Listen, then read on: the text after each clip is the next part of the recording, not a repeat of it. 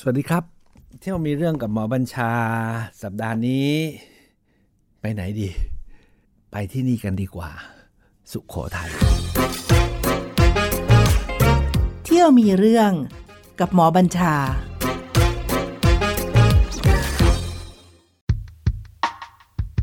ผมอยากจะ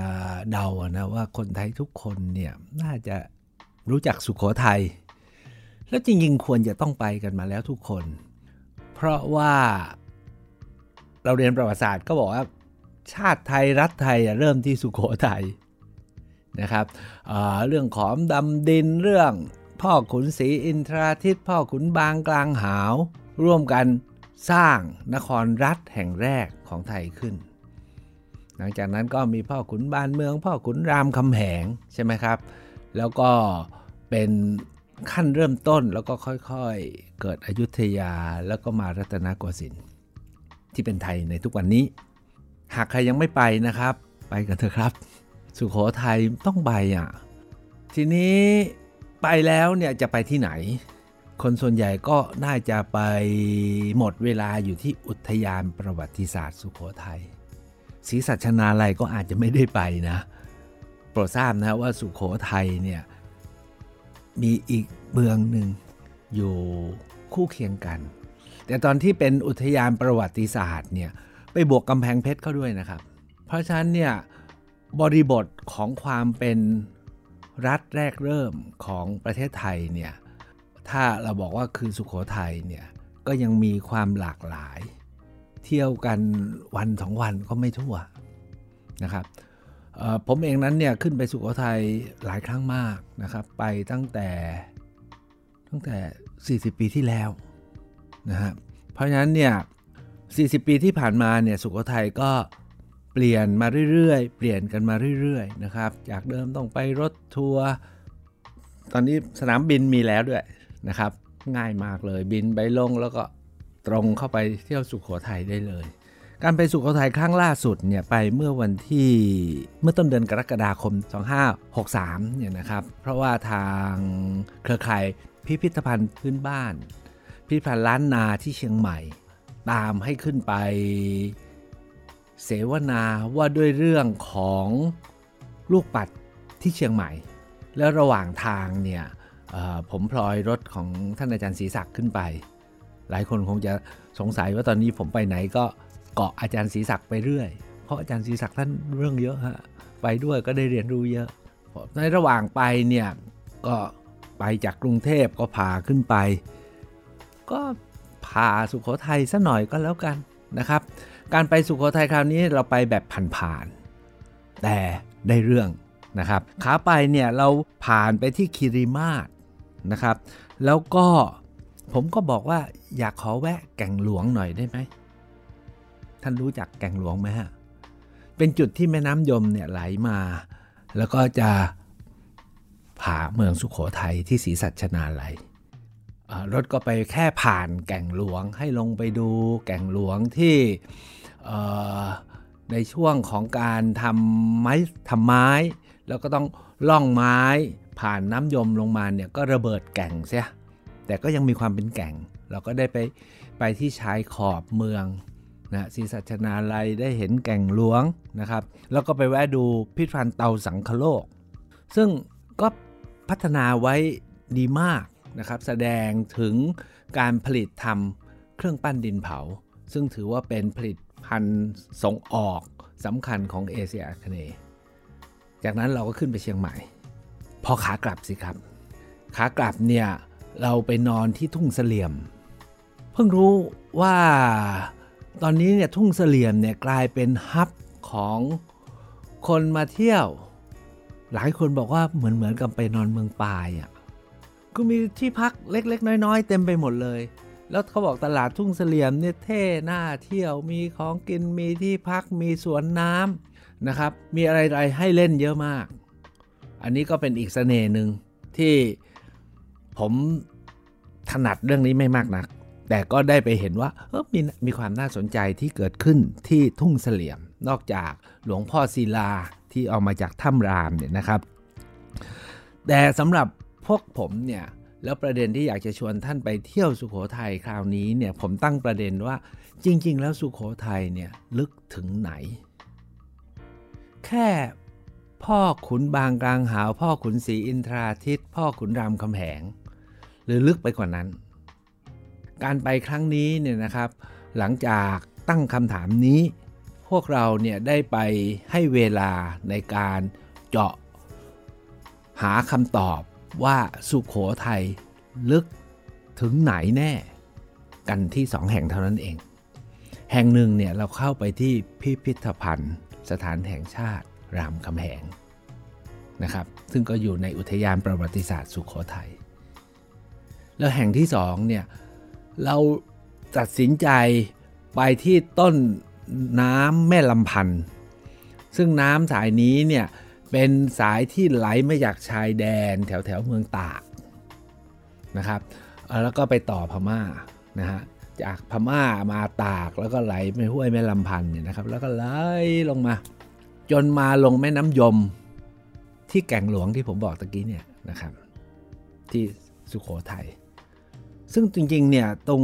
บริเวณที่ห้วยแม่ลำพันธ์ไหลไปลงแม่น้ำยมเนี่ยกรมศิลปากรเคยขุดค้นละแล้วก็พบแหล่งฝังศพ คนก่อนประวัติศาสตร์อยู่ที่นั่น พร้อมกับตั้งคำถามว่าจริง ๆ แล้วสุขโขทัยเนี่ยน่าจะมีการตั้งถิ่นฐานมาก่อนนะ เพราะว่าก็มีหลุมศพอย่างที่ว่านี้ อยู่ที่วัดชมชื่น ราะฉะนั้นเราไปกันสองที่แล้วอยากจะเชิญทุกท่าน ไปสุขโขทัยรอบใหม่ อย่าพลาดสองที่นี้ ที่หนึ่งอยู่ในอุทยานประวัติศาสตร์อะไรก็คือพิพิธภัณฑ์ เวลาเข้าพิพิธภัณฑ์เนี่ยเราก็จะไปติดกับเรื่องของสุขโขทยัยแต่ปรากฏว่าในพิพิธภัณฑ์สถานแห่งชาติที่สุขโขทัยครั้งนี้เนี่ยนะครับ ชุดแรกสุดที่ตอบคำถามของพวกเรานะฮะโดยเฉพาะผมเองเนี่ยก็เพิ่งรู้ คือมีการเจอกลองมโหระทึกนะครับ ถึง 3 ใบ ท่านนึกถึงกองมโหระทึกได้ไหมฮะ เวลาพิธีบรมราชาพิเศษหรือพิธีพระบรมศพที่เพิ่งผ่านไปเนี่ยเราจะเห็นมีคนเดินเป็นแถวแล้วก็มีกลองกลองสำริดน่ะ แล้วก็ถือและตีป้องป้องป้องป้องกันไปเนี่ยนะฮะเป็นเป็นแถวนะครับ นั่นแหละคือกลองมโหระทึกซึ่งยังใช้ในพิธีสำคัญจนถึงทุกวันนี้ แต่กลองนี้เนี่ยนะครับในโลกใช้คำว่าในโลกเลยนะครับ ถือเป็นวัตถุวัฒนธรรมแห่งเอเชียอาคเนย์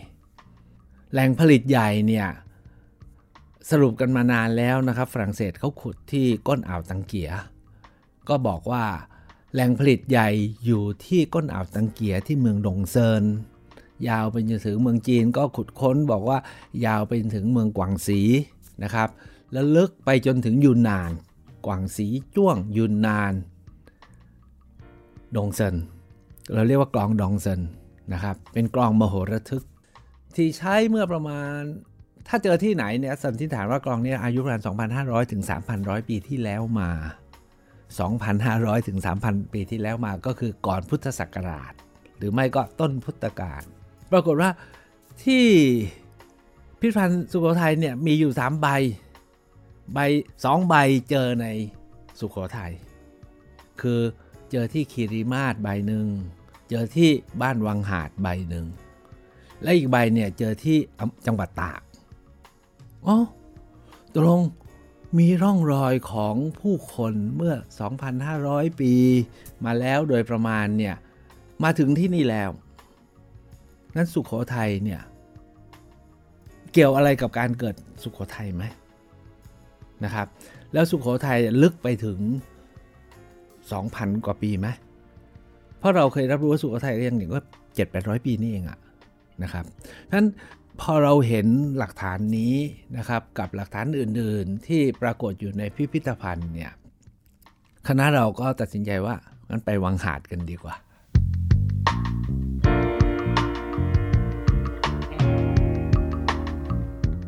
บ้านวังหาด อยู่ที่อำเภอบ้านด่านลานหอยนะครับ ชายแดน สุขโขทัยต่อกับตากและลำปาง คือขึ้นเหนือก็ไปลำปางไปตะวันตกก็ตากเลยไปหน่อยก็เข้าพม่านะครับออยู่ในหุ้มลุ่มน้ำห้วยแม่ลำพันธ์ที่ไหลมาลงน้ำยม จากน้ำยมเนี่ยก็ต่อนะฮะปิงวังยมน่าน หลายท่านเนี่ยก็ลากสายน้ำขึ้นเหนือก็ถ้าไปน่านก็ไปออกหลวงพระบางไปออกอ่าวตังเกียได้ ไปออกยูนานได้ ไปออกจีนได้ หรือถ้าไปทางวังยมก็เข้าเชียงใหม่นะขึ้นไปทางพม่าได้ ขึ้นไปทางเสฉวนได้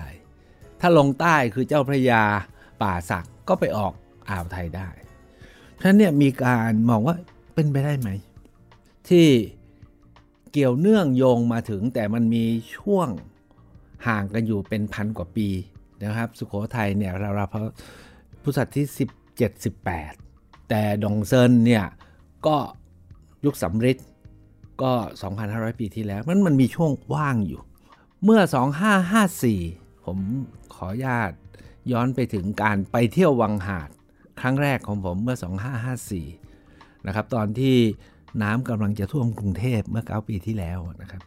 ทางมหาวิทยาลัยรามคำแหงเนี่ยเคยตามให้ผมเนี่ยช่วยไปที่วังหาดหน่อย เพราะว่ามหาวิทยาลัยรามคำแหงบอกว่ามาตั้งมหาวิทยาลัยใช้ชื่อรามคำแหงก็อยากจะทำอะไรให้กับสุโขทัย อันที่สองก็คืออบตตลิ่งชัน ซึ่งบ้านวังหาดตั้งอยู่เนี่ยเขาก็อยากจะหาประวัติศาสตร์ของท้องถิ่น ว่าตกลงวังหาดเนี่ยมันคืออะไร เห็นเจออะไรเยอะแยะไปหมดเลย ผมถามว่าเจออะไรบ้างอะ่ะเขาบอกว่าแต่ก่อนเนาะ ขุดลงไปตามร่องน้ำตามเรือกสวนไร่นาเนี่ยนะครับ สิ่งที่เขาเจอเนี่ยเจอหลุมศพเยอะไปหมด แล้วในหลุมศพนั้นจะมีหม้อดิน แล้วนอกจากหม้อดินเนี่ยเขาเจออาวุธเหล็ก แล้วก็เครื่องมือสำริดแล้วก็ลูกปัด ผมถามว่าเจอเยอะแค่ไหน เขาบอกนับไม่ถ้วนแหละขนขายกันเป็นกระสอบกระสอบ ถึงกับเอารถกระบะมาขนกันเป็นคันๆนะครับ ลูกปัดเนี่ยเขาบอกว่าตวงเป็นธนานขายธนานละ 200 บาท ส่วนเศษเหล็กขายกิโลละ 50 ตังค์สำริดแถมแถมเขาบอกว่าขนขายกันอย่างนั้นนะครับ เหตุการณ์ที่เกิดขึ้นมา 20-30 ปีที่แล้ว แล้วหลังจากผ่านมาเนี่ยก็มีเยาวชนคนหนุ่มสาว และชาววังหาดกลุ่มหนึ่งบอกว่า อันนี้มันต้องบอกอะไรของท้องถิ่นเราหาคำหาความหมายกันดีกว่า ก่อนที่มันจะหายไปแล้วก็ตามเก็บนะแล้วก็ตั้งพิพิธภัณฑ์ไว้ที่วัด สิ่งที่เขาพบเขาเจอแล้วพาผมไปเห็นเนี่ยนะครับที่บ้านวังหาด ซึ่งก็คืออยู่บนต้นแม่น้ำห้วยแม่ลำพันธ์ที่ไหลไปลงสุขโขทยัยสิ่งที่ผมไปเห็นในครั้งนั้นเนี่ยนะครับ ผมก็ตั้งคำถามขึ้น 3 ข้อ ว่าสิ่งที่เจอนี้เนี่ยนอกจาก ที่เรียนแล้วนะครับว่าคือเจออาวุธเหล็ก เครื่องมือเครื่องใช้เหล็ก แล้วก็เจอเครื่องสำริดแล้วก็เจอลูกปัดทั้งหินและแก้ว เป็นจำนวนมากเนี่ยอยู่ในหลุมฝังศพทั้งหลายเนี่ยมีอะไรอีกบ้าง ชาวบ้านเขาบอกว่ามีอีก 3 อย่าง แล้วก็พาผมไปดู ซ้อนมอเตอร์ไซค์ไปสองสามไปสองสามลูกเขา อันหนึ่งที่ผมไปเจอแล้วผม ผมมึนเลยฮะคำบอกแล้วเขาว่า หมอมาดู ตรงนี้เนี่ยมันเป็นเขาบอกว่า ไอ้มนุษย์ยุคหินน่ะอยู่แถวนี้ แล้วก็น่าจะเอาหินตามแม่น้ำตามภูเขาเนี่ยมากระเทาะทำขวานกันอยู่ที่นี่ ผมก็ไปดูนะฮะพอไปถึงนะครับ ตลอดทางที่มอเตอร์ไซค์ไปเนี่ยเราเห็นหินกระเทาะตกรายทาง รูปลักษณะเหมือนกับขวานหินกระเทาะ ทั้งแบบไม่มีบ่าและก็มีบ่า ผมเห็นเขาเลยเฮ้ยแต่ที่สนุกที่สุดก็คือ พอเขาพาไปถึงเนินหินเนินหนึ่งเขาบอกว่าทั้งเนินหินนี้เลย ลงไป ผมลงไปถึงนะครับ คือไม่มีหินธรรมชาติที่ไม่ถูกกระเทาะเลย แล้วกระเทาะเป็นขนาดพอดีกับขวานที่ขวานหินน่ะที่เราดูมนุษย์ยุคหินใช้ แล้วก็มีแท่นหินใหญ่สำหรับนั่งเหมือนกับกระเทาะค้างไว้ เห็นเป็นเนินๆครับ ระหว่างทางเขาบอกว่าไปดูตรงนี้อีกอันหนึ่งจะเจอตะกรันเหล็กเป็นจำนวนมาก ตะกรันเหล็กก็เป็นอุตสาหกรรมเหล็ก ขวานหินเนี่ยผมว่าเป็นอุตสาหกรรมหิน และจุดที่3เนี่ยนะครับมันเป็นอ่างเก็บน้ำน้ำกำลังท่วมขึ้นมาเรื่อยๆเขาบอกว่า ดูนี่สิ มันเป็นเศษตะกอนอะไรก็ไม่รู้สีขาวๆ แต่มันไม่ใช่ของธรรมชาติ มันเต็มไปหมดทั้งพื้นที่ ทั้ง 3 อย่างนี้เนี่ยมีคนบอกว่าที่เป็นตะเป็นก้อนตะกอนขาวๆ เนี่ยมีคนบอกว่านี่มันเป็นร่องรอยของการถลุงทองนะครับการสกัดแยกทองแล้วนี่เป็นขี้แร่ ทั้ง 3 อย่างนี้ผมบอกว่าเอ้ยถ้าเป็นจริง นะครับ ตรงนี้คือนิคมอุตสาหกรรมของมนุษย์ก่อนประวัติศาสตร์ ที่ต้นน้ำแม่ลำพันธ์ที่ไหลไปเป็นสุขโขทยัยอายุประมาณเท่าไหร่ ถ้ายุคหินก็ 2,000 กว่าปีไปแล้ว ยุคสำริดก็ประมาณ 2,000 กว่าปีแล้ว ถ้ายุคเหล็กก็ 2,000 กว่าปีมาแล้ว อันนี้ผมก็ตั้งสมมติฐานนะว่า เป็นไปได้ไหมว่าที่นี่คือนิคมอุตสาหกรรม แต่ตอนนี้เราตั้งนิคมอุตสาหกรรมกันทุกวันนี้แต่ มันก็เป็นของยุคใหม่ แต่มันเคยมีนิคมอุตสาหกรรมอยู่ที่นี่ที่ต้นน้ำสุขโขทัยมาก่อน อันนี้ไม่ที่ทำให้ความมั่งคั่งสืบทอดมาเป็นสุขโขทัย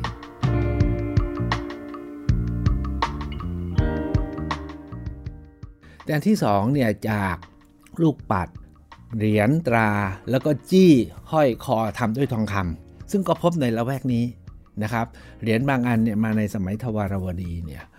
เออ ก็ชี้ว่าที่เนี่ยเป็นเทรดดิ้งนะฮะเป็นเส้นทางค้าขายมาแต่เดิมด้วยสองอย่างนี้เนี่ยระยะหลังมานะครับคนวังหาดได้เก็บตะกันสีขาวส่งมายังสำนักงานพลังงานปรมาณูเพื่อสันติ ช่วยวิเคราะห์หน่อยเขาวิเคราะห์เสร็จเขาบอกเนี่ยคือเศษตะกันทองแน่นอน ตอนนี้ชัดเจนนะครับที่นั่นเนี่ยมีการผลิต 3 อย่างคือทองเหล็ก และก็เครื่องมือหิน อันที่ 2 คือมีการค้าขาย ค้าขายไปกับใครบ้าง ก็น่าจะระหว่างโลกตะวันตกกับตะวันออก แล้วก็โลกเหนือกับโลกใต้ ก็ผ่านไอ้ลุ่มปิงวังยมน่านนี่แหละนะครับ กับ 2 อ่าวคืออ่าวมอตามะกับอ่าวตังเกีย แล้วก็อ่าวไทย ผมค่อนข้างที่จะเชื่อว่าเป็นเช่นนั้น แต่ก็ต้องรอการศึกษา แต่อันที่ 3 ที่เป็นปริศนาใหญ่ ผมไปไม่ถึงนะครับ อันนี้เนี่ยชาวบ้านเนี่ยบอกว่าเหนือขึ้นไปต้นน้ำมันมีหินวางอยู่เป็นกองกอง แล้วหินเนี้ยเหมือนกับเป็นคนสกัดไว้เป็นชั้นๆ ล่าสุดเนี่ยอาจารย์สุภาพตะใจที่มหาวิทยาลัยราชภัฏลำปางเนี่ยส่งอีกชุดหนึ่งมาอีกมันมีสุสานหิน เป็นแท่งเป็นท่อนๆ วางอยู่ มันไม่ใช่ธรรมชาติ ต้องเป็นมนุษย์ทำวางไว้นะครับซึ่งอันนี้ก็มีการวิเคราะห์ผมก็หรือเป็นเทวสถาน อันนี้ต้องรอการพิสูจน์นะครับ โดยสรุปเนี่ยสิ่งที่ไปพบเนี่ยแล้วก็ต้องไขกันต่อนะครับว่าตกลงสุขโขทัยเนี่ยลึกไปกว่า 7-800 ปีได้ถึงไหน แล้วนิคมอุตสาหกรรมที่ว่าสะพานการค้าที่ว่านะครับ แล้วก็แหล่งแหล่งพิธีกรรมที่ว่าเนี่ยจริงหรือเปล่าผมไม่ทราบ แต่ล่าสุดเนี่ยอาจารย์คุณวลัยลักษณ์ทรงสิริเนี่ยได้กลับไปอีกครั้งหนึ่ง แล้วบุกลึกเข้าไปอีกนะครับ เพื่อไปดูเตาหลอมเหล็กที่พบที่วังหาด แล้วก็มีเทคโนโลยีที่น่าสำคัญ และอาจจะไปสัมพันธ์กับเตาหลอมเหล็กที่เพิ่งเจอที่เมืองลี้ที่ลำพูน ซึ่งตอนนี้มีเดตติ้งแล้วว่าอยู่ที่พุทธศตวรรษที่ 2 ถ้าเป็นเช่นนั้นเนี่ยความสัมพันธ์นี้อาจจะตอบอะไรบางอย่าง ว่าสุขโขทัยไม่ได้ขึ้นมาแต่เพียงเรื่องของขอม เรื่องของสามกษัตริย์ แต่มันมีความมั่งคั่งมาแต่เดิมนะครับ อยู่ที่หลายแห่งแล้วกัน โดยวังหาดตำบลตลิ่งชันอำเภอบ้านด่านลานหอยเนี่ยเป็นหนึ่งในขุมที่สำคัญ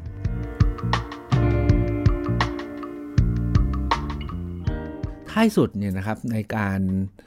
จะตามรอยสุขโขทัยว่าถ้าลึกจริงอะลึกแค่ไหนอย่างไรเนี่ยอันนี้มีข่าวดีครับ ตอนนี้เนี่ยครับทราบมาว่าทางจังหวัดสุขโขทัยเห็นความสำคัญนี้แล้ว แล้วหยิบยกให้บ้านวังหาดเนี่ยเป็นแหล่งภาษาทั่วๆไปเลยเป็นแหล่งท่องเที่ยวแแต่เท่มากเลยนะเป็นแหล่งท่องเที่ยวเพื่อเรียนรู้อารยธรรม ต้นทางสุขโขทัย ภายใต้การขับเคลื่อนของชาวบ้านที่นั่น ท่านผู้ใหญ่อบตอและเจ้าอาวาส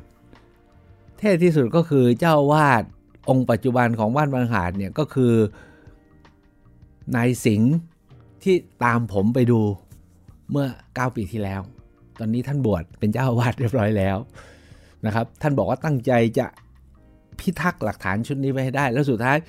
ต้องเราเชื่อเลยครับท่านบวชเรียบร้อย เพื่อทำเรื่องนี้ต่อนะครับ แล้วโยงกับเรื่องศาสนาด้วย ตอนนี้เนี่ยเท่าที่ทราบเนี่ยเกิดเป็นหลักสูตรท้องถิ่น กศนที่ตำบลตลิ่งชันทำเป็นหลักสูตรร้อยกว่าชั่วโมงฮะสำหรับใครก็ตามที่ประสงค์จะเรียนรู้ประวัติศาสตร์ วังหาดซึ่งถือเป็นต้นทางอารยธรรม แห่งสุขโขทัยนะครับ ก็มีหลักสูตรให้เรียน มีแบบทดสอบนะเป็นหลักสูตรท้องถิ่นที่ผมว่าเท่อีกอันหนึ่งนะครับกำลังพัฒนาให้เป็นแหล่งเรียนรู้เพื่อการพัฒนาชุมชนและท้องถิ่นอย่างจริงจัง มีมหากรรม มีเทศกาล มีกิจกรรมส่งเสริมการท่องเที่ยว แขกบ้านแขกเมือง มากันอย่างต่อเนื่อง ข่าวว่าคึกคักมาก และที่ผมว่าน่าสนใจที่สุดเลยก็คือ กำลังจะทำเป็นศูนย์สาธิต การผลิต ไม่ใช่โอท็อปนะครับ การผลิตขวานหิน การหลอมเหล็ก แล้วการสกัดทองแบบโบราณ โอ้ถ้าอย่างนี้เกิดขึ้นจริงเนี่ยนะครับ ผมว่าความลึกของสุขโขทัยจะกลับมา แล้วไม่ได้กลับมาอย่างลอยๆ เมื่อปี 2559 ก็คือไม่กี่ปีมานี้เอง ทางกรมศิลปากรก็ไปขุดค้นทางโบราณคดี เพื่อหาหลักฐานมาเสริมเติม ก็พบเป็นหลุมฝังศพนะมีหลักฐานโบราณคดี ชี้นะครับว่ามีพัฒนาการมาก่อน ทั้งหมดนี้เนี่ยครับที่เอามาเล่าเพื่อบอกว่า เรารู้จักสุขโขทยัยแต่เพียงแค่เรื่องดึกดำบรรนะเรื่องขอม ดำดิน หรือไม่ก็สามกษัตริย์จับมือกันแล้วก็ตั้งรัฐไทย เสริมเติมจากเดิมที่แผ่นดินนี้ก็มีฝ่ายขอม เข้ามาเป็นเจ้า แล้วไทยก็ค่อยๆเติบโต โดยเรื่องลึกก่อนไปก่อนนั้นเนี่ยเป็นแค่ตำนานเป็นแค่เรื่องเล่า แล้วเราไม่รู้หลักฐานอะไร หลักฐานของกลองมรทึกที่เจอที่ คิริมาศเจอที่วังหาด แล้วก็เจอที่ตาก ยืนยันว่ามีคนเดินทางเข้ามาลึกถึงขนาดนี้ แต่หลักฐานการศึกษาขุดค้นแล้วค่อยๆพัฒนากลายเป็นพิพิธภัณฑ์วัด กลายเป็นกระบวนการฟื้นชุมชนนะของคนวังหาดปัจจุบันเนี่ยกำลังจะนำอดีตเมื่อ 2,000 ปีที่แล้วกลับมา จริงๆ แล้วไปวังหาดไม่ไกลนะครับ นั่งรถไปสักครึ่งชั่วโมงเอง สักประมาณ 40 นาทีจากเมืองสุขโขทยัยแต่ผมทราบมาว่าเขามีโฮมสเตย์ด้วย แนะนำนะครับ ถ้าว่าไปได้นะไปหน้าเห็ดโคนกำลังออกก็แล้วก็เห็ดเพาะกำลังงาม จะได้กินเห็ดอร่อย จากป่าต้นน้ำลำพันต้นน้ำที่ไหลไปสู่สุขโขทยัยกับผู้คนปัจจุบันที่สืบมา ประมาณ 2,000 ปี แม้คนที่อยู่ที่วังหาดทุกวันนี้เนี่ยส่วนใหญ่เพิ่งเข้ามาอยู่เมื่อร้อยปีที่แล้วนะครับ มาจากลำปาง แต่ลึกลงไปในดินเนี่ยมันสืบมาเนิ่นนานแล้ว รอบหน้า เที่ยวหน้า อย่าพลาดสุขโขทยัยแล้วก็ไปให้ลึกกว่า 7-800 ปี ที่เรารู้ เอาไปให้ทะลุ 2,000 ปีเลยครับ เที่ยวมีเรื่องกับหมอบัญชา